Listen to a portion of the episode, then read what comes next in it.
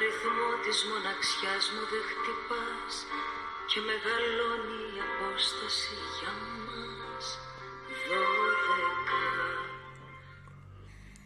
Για ένα παράξενο λόγο, ε, από την Κυριακή το βράδυ μου έχει κολλήσει αυτό το τραγούδι της πατενταρισμένης Παναθηναϊκού Άννας Βύση και του επίσης πατενταρισμένου Παναθηναϊκού Νίκου Γαρβέλα 12 και ούτε ένα τηλεφώνημα.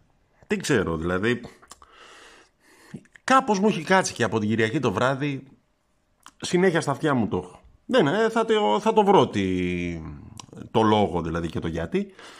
Ε, ως τότε ε, απολαμβάνω ε, την κούλα ανακοίνωση του, της ΠαΕ Παναθηναϊκός ε, όντως ήταν στο στυλ που ε, προσωπικά μου αρέσει και μου κάνει λέει ότι ε, καταγράφει τα ρεκόρ που η ομάδα έχει πετύχει στον πρώτο αυτό γύρο ε, του πρωταθλήματος που ολοκληρώθηκε ε, προχθές με το παιχνίδι κόντρα στον Ατρόμητο ε, σημειώνει ότι ο Παναθηναϊκός οι 10 συνεχόμενες νίκες που έκανε στο ξεκίνημα ε, του πρωταθλήματος είναι ρεκόρ. Σημειώνει ότι έχει την καλύτερη άμυνα με 4 γκολ σε 13 παιχνίδια, την καλύτερη επίθεση με 24 ε, γκολ ε, σε 13 παιχνίδια, ε, καλύτερη επίδοση του Παναθηναϊκού τα τελευταία 10 χρόνια και τελειώνει με ένα πολύ cool not bad.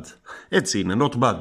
Ε, και αφήστε ε, τους γνώστες, τους ειδικούς, τους προφήτες, τους γενναίους να απονέμουν ε, βραβεία ε, καλύτερης μπάλας, ε, θεαματικότερου ποδοσφαίρου, ε, ομάδα που χαίρεσαι να τη βλέπεις award και ούτω καθεξής. Ε, όπως πολύ καλά μεταξύ άλλων έχουν μάθει ο συγχωρεμένος ο Γιάννης ο Κυράστας, ο Νίκος Ολυμπερόπουλος και μια ολόκληρη γενιά Παναθηναϊκών ε, μια ολόκληρη τουλάχιστον γενιά Παναθηναϊκών. Ε, δεν έχει σημασία ποιος παίζει την καλύτερη μπάλα. Δεν έχει σημασία σε ποιον βγάζουν γνωστοί και φίλοι και αντίπαλοι το καπέλο ε, και ψηφίζεται ως κορυφαίος παίκτης, κορυφαίος πασέρ, ε, πρώτος σκόρερ κλπ. Αλλά σημασία έχει τι γράφει το τευτέρι. Ε, τι δείχνει η βαθμολογία ε, και η βαθμολογία αυτή δείχνει τον Παναθηναϊκό ε, να απολαμβάνει τη λιακάδα του συν 12, συν 8 και ούτω καθεξής από τους ε, θεωρητικά μεγάλους του αντιπάλους. Ε, ένας φίλος μου επισήμανε ότι φέτος που η Arsenal είναι πρώτη στο πρωτάθλημα της Premier League ε, το ξεκίνημά της θυμίζει ε, το ξεκίνημα που είχε κάνει τη σεζόν 2003-2004. Μία χρονιά που και ο Παναθηναϊκός πήρε πρωτάθλημα ε, και μάλιστα ε, η Arsenal ολοκλήρωσε το απαιτητικό πρωτάθλημα της ε, Premier League ε, αίτητη. και λέει εντάξει, τότε αίτητη το πήρε. Φέτος πρωτοπόρος η Arsenal Λες να είναι η σειρά του Παναθηναϊκού να το πάρει αίτητος. Ε, εντάξει. Το έλεγα μεταξύ σοβαρού και αστείου ε, μετά το μάτς με τον Ολυμπιακό ότι από τη στιγμή που έσπασε η φιλοδοξία ε, και το στίχημα να πάρει το πρωτάθλημα μόνο με νίκες ε, το επόμενο στίχημα είναι να το πάρει αίτητος. Εντάξει, καιρό έχουμε να τα δούμε και να τα πούμε. Ε, ως τότε διακοπή λόγω Μουντιάλου ο Παναθηναϊκός δεν έχει μουντιαλικούς. Εντάξει, έτσι είναι η ζωή. Έχει ο Πανετολικός και δεν έχει ο Παναθυναϊκό. Συμβαίνουν αυτά οι ζωντανές εκπομπές. Ε, από εκεί πέρα να πούμε λίγο εν είδη ανακεφαλαίωσης του τι είδαμε στον πρώτο αυτό γύρο. Ε, ότι στην πραγματικότητα σε όλα τα μάτς εκτός φυσικά από το παιχνίδι με τον Ολυμπιακό εμείς δεν είμαστε γάβροι όταν κάποιος είναι καλύτερος το βλέπουμε, το αναγνωρίζουμε αλλά την ίδια στιγμή εκτιμούμε ε, και την προσπάθεια, την πίστη ε, και το ότι υπηρετείται ένα πλάνο το οποίο εάν το κάνεις με συνέπεια, ευψυχία και με ταλέντο ε, φέρνει το αποτέλεσμα.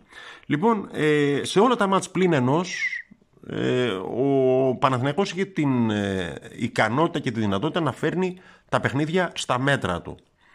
ε, όχι απαραίτητος να πατάει αυτό που λένε τον αντίπαλο, αλλά να φέρνει το παιχνίδι στα μέτρα του. Να δίνει τις σωστές απαντήσεις σε ερωτήσεις που κάθε μάτς έθετε. Ε, λίγο πολύ μετά τη δεύτερη, τρίτη, τέταρτη αγωνιστική όλοι γνωρίζανε περίπου τι θα παίξει ο Παναθηναϊκός. Ξέρανε τι τους περιμένει. Ε, κατά καιρούς διάφοροι δοκιμάσαν διάφορα τρικ από το τριπλό πούλμαν που έβαλε ο Ατρόμητος στο τελευταίο παιχνίδι ε, έως το αχαλίνωτο ξύλο που επιστράτευσαν άλλες ομάδες που νωρίτερα αντιμετωπίσαμε ε, αλλά παρότι ξέρουν τι τους περιμένει δυσκολεύονται να βρουν το αντίδοτο. Αυτό είναι ένα χαρακτηριστικό ε, μεγάλων ομάδων. Ε, όλοι ξέρουν, ξέρω εγώ λίγο πολύ πώς παίζει η Bayern, πώς παίζει η Barcelona, πώς παίζει ξέρω εγώ η Μίλαν, η Ρεάλ, όποια θέλετε πείτε. Αλλά παρόλα αυτά το ότι το ξέρουν δεν τους κάνει, ε, δεν κάνει πιο εύκολη την αντιμετώπιση τους. Όχι ότι ο Παναθηναϊκός έγινε Bayern, Barcelona, Real ή ξέρω εγώ όποια ομάδα θέλετε να πείτε.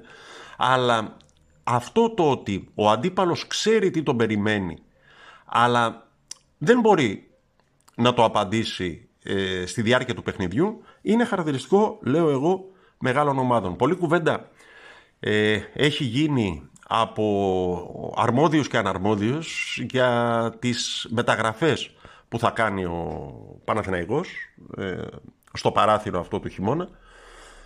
Ε, όχι χρειάζεται οχτάρι, όχι χρειάζεται δεκάρι, όχι χρειάζεται εξτρέμ, όχι να πάρουμε και ένα center back να βρίσκεται. Ε, εγώ εντάξει, θα πω αυτό που και σε προηγούμενα podcast ε, έχω πει και πιστεύω, είναι ότι Γιωβάνοβιτς knows. Ε, δεν θα εκπλαγώ δηλαδή, ε, για να είμαι ειλικρινής, περίμενα ότι θα χρησιμοποιούνταν στο τελευταίο παιχνίδι μέχρι και ο Καμπετσής. Μου είχε περάσει από το μυαλό αυτή η ιδέα, δηλαδή ο Καμπετσής και ο Σαβιέρη, οι δύο παίκτες που έχουν ξεμείνει ε, στο κοροπή ε, χωρίς ε, να έχουν ως τώρα ε, συμμετοχή. Ε, λέω, λες, να δούμε κάμια έκπληξη, κανέναν αργύρι, ε, εκεί πέρα τελευταία αλλαγή και ούτω καθεξής. Εντάξει, δεν έγινε, αλλά πάντοτε υπάρχει χρόνος για να γίνει. Από εκεί και πέρα, ε, πολλοί λένε ότι... Να, ορίστε, κοίταξε, ένα τεκμήριο και μια απόδειξη ότι ο Γιωβάνοβιτς έχει μάτι είναι ο Τσέρι, ο οποίος ήρθε άγνωστος μεταξύ αγνώστων, πήρε από την αρχή ε, φανέλα βασικού, ε, δικαιολόγησε και την επιλογή του Γιωβάνοβιτς για να το φέρει στον Παναθηναϊκό και το ότι νωρίς του έδωσε φανέλα βασικού. Ε, αποτελεί αναντικατάστατο γρανάζι της Παναθηναϊκής Μηχανής. Ε, εγώ θα πω και κάτι άλλο. Ο Μπερνάρο, ο οποίος ναι, εντάξει είχε παίξει στην Εθνική Βραζιλίας, ε, είχε παίξει στην Everton, ήταν γνωστό όνομα, δεν ήταν ε, ξέρω εγώ, Τσέριν, αλλά ήρθε στον Παναθηναϊκό από την Σάρτζα των Ηνωμένων Αραβικών Εμμυράτων. Δηλαδή, πράγμα που σημαίνει ότι ο Γιωβάνοβιτς δεν περιορίζεται να το πούμε έτσι, στις ε, γνωστές, αναγνωρισμένες και ε, κατάφωτες ευρωπαϊκές ή λατινοαμερικάνικες ποδοσφαιρικές αγορές, αλλά έχει δίχτυα και μάτια παντού. Ε, προσωπικά ε, δεν έχω αμφιβολία ότι η όποια επιλογή θα κάνει θα είναι ψαγμένη. Το αν θα βγει στο γήπεδο μένει να αποδειχθεί. Εντάξει, ουδής αλάνθαστος, γι' αυτό μόνο ο Πάπας δικαιούται να μην αγοράζει μπλάνκο. Αλλά ε, έχω μία βεβαιότητα, μία πίστη βασισμένη σε όσα έχουμε δει αυτόν τον 1,5 χρόνο, ότι ο Γιωβάνοβιτς θα διαλέξει ε, κατόπιν εξαντλητικής προσπάθειας και ορίμου σκέψεως τον όποιον θα φέρει. Άρα δικαιούμαστε να είμαστε ε, αισιόδοξοι. Ε, έτσι κι αλλιώς κάποτε ήθελα να βγάλω ε, μια εφημερίδα ή να δημιουργήσω ένα site όπου να συλλέγω τι έχει πει ο καθένας ένα, δύο, τρία χρόνια πιο πίσω και να το δημοσιεύω ότι α, ο Τάκης Σιρτζόνης για παράδειγμα είπε αυτό ε, τέτοια μέρα πριν από τρία χρόνια, κοιτάξτε να δείτε τι λέει σήμερα. Ε, θα είχε Εντάξει, αλλά είπα να μην το κάνω γιατί θα χαλάγαμε τις καρδιές μας και ούτω καθεξής. Ε, θα έχει ενδιαφέρον να μαζέψει πάντως κανείς ε, τι έχουν υποθεί για, τους, για τον Γιωβάνοβιτς, ε, τον ίδιο, για τους παίκτες του υπόλοιπους του Παναθηναϊκού. Ε, πρόκειται μου έρχεται στο μυαλό ο Ιωαννίδης, ο Παλάσιος, ο Ιωαννίδης ο οποίος μετά και το γκολ ε, κόντρα στον ε, Ατρόμητο βαφτίστηκε με μια δόση υπερβολής Όλε Γκούναρ Σόλσκιερ του Παναθηναϊκού ή Λευκός Ολισαντέμπε και διάφορα τέτοια. Θα είχε σημασία λοιπόν να δει κανείς τι έλεγε αυτός που σήμερα αποθεώνει τον Χ, τον Ψ, τον Ζ παίκτη ε, ένα χρόνο πριν, δύο χρόνια πριν, τρία χρόνια πριν και ούτω καθεξής. Ε, πολλή κουβέντα επίσης για τον Μιάτ Γκατσίνοβιτς, τον ποδοσφαιριστή της ΑΕΚ, τον οποίον αν κρίνω από αυτά που διαβάζω στο οπαδικά φόρουμ αρκετοί νοσταλγούν και ικτήρουν τον Παναθηναϊκό που ε, δεν υπέκυψε στις απαιτήσεις του ίδιου και του μάνατζέρ του και δεν του έκανε την προσφορά που ο ποδοσφαιριστής ζητούσε. Προφανώς πρόκειται για καλό ποδοσφαιριστή. Αν δεν ήταν καλός, δεν θα είχε πάρει κύπελο Ελλάδος πέρυσι με το τριφύλι. Ε, από ό,τι ο ίδιος δήλωσε, πήγε στην ΑΕΚ για να πάρει τίτλους. Όλοι κρίνουμε, κρίνονται και κρινόμαστε. Ε, αυτό που λέγαμε και πριν για τις επιλογές του Γιωβάνοβιτς να δούμε πόσους τίτλους θα πάρει στο τέλος της σεζόν ο κατά τα λοιπά συμπαθής Σέρβος ποδοσφαιριστής. Από εκεί πέρα ε, θα έχουμε τον ε, μήνα που ακολουθεί φυσικά πολύ μουντιάλ. Όλων μας η προσοχή θα είναι ε, στραμμένη σε αυτό. Θα παρακολουθούμε ο καθένας σύμφωνα με τις ποδοσφαιρικές του ιδεολογικές προτιμήσεις γιατί δεν, όταν παίζει η Εθνική Ελλάδος φυσικά έχουμε μια ομάδα να υποστηρίζουμε. Τώρα ο καθένας ανάλογα με τις ε, προτιμήσεις του θα υποστηρίζει ξέρω εγώ, Βραζιλία, Αργεντινή, Γερμανία. Εγώ δυστυχώς που υποστηρίζω κατά παράδοση τους Ιταλούς δεν έχω ομάδα να υποστηρίξω, οπότε με βλέπω κατά Ουρουγουάη μεριά. Ε, θα ασχοληθούμε αρκετά τις επόμενες ημέρες και εβδομάδες και με το μπάσκετ, το οποίο ε, να μην γίνω στα λεγάκιας, αλλά εδώ και δύο-τρία podcast, ενώ υπήρχε ένα γενικότερο ανάθεμα ε, για τον Ράντονιτς και την ομάδα, εγώ σας έλεγα ότι είμαι αισιόδοξος ε, και πιστεύω ότι κάτι καλό υπάρχει δυνατότητα φέτος να γεννηθεί. Το δεύτερο ημίχρονο και το τελικό αποτέλεσμα του αγώνα κόντρα στην Μπασκόνια, ε, μια αληθινή ομάδα καλαθομηχανή, νομίζω ότι δείχνει ε, προς αυτή την κατεύθυνση ότι είμαστε ε, σε ένα δρόμο καλό, όχι ότι είμαστε καλοί ακόμη, αλλά είμαστε σε έναν δρόμο για να γίνουμε καλύτεροι, πιο ανταγωνιστικοί ε, και να δικαιώσουμε τα αστέρια που έχει φανέλα που φοράμε. Ε, να πω ότι δύο μπασκετμπολίστες του Παναθηναϊκού, ο Μποχορίδης και ο Παναγιώτης ο Καλαϊτζάκης, ε, ο οποίος όσο περνάει ο καιρός όλο ένα και περισσότερο μου θυμίζει στην αγωνιστική του συμπεριφορά το Χατζιβρέτα, ο οποίος είχε έρθει στον Παναθηναϊκό που θα θυμόνται οι παλιότεροι ως ε, σκόρερ.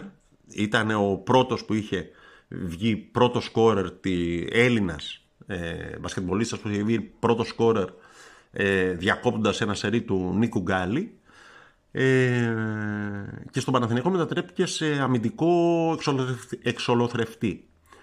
Ε, κάτι τέτοιο μου θυμίζει και ο Παναγιώτης Καλαϊτζάκης, ο οποίος μοιάζει να βρίσκεται ένα-δύο βήματα μπροστά στην ιεραρχία ε, της ομάδας απέναντι στον, σε σχέση με τον αδελφό του. Ε, ξεκίνησε προχθές ε, στον αγώνα της Εθνικής Κόντρας στο Βέλγιο, έναν αγώνα που ήταν αληθινό dogfight, σκυλομαχία ε, και ευτυχώς για όλους μας είχε happy end. Ε, να δούμε. Θα έχουμε την ευκαιρία ε, νομίζω και για τον μπάσκετ να πούμε αρκετά περισσότερα στα επόμενα podcast. Ο Τάκης Τσιρτσόνης είμαι, παναθηναϊκός24.gr ε, η γκρίνια φέρνει γκίνια ε, και νομίζω ότι ε, πρώτα απ' όλα τα παιδιά της ποδοσφαιρικής ομάδας δικαιούνται το τραγούδι με το οποίο ολοκληρώνεται το σημερινό μας podcast. Τα ξαναλέμε.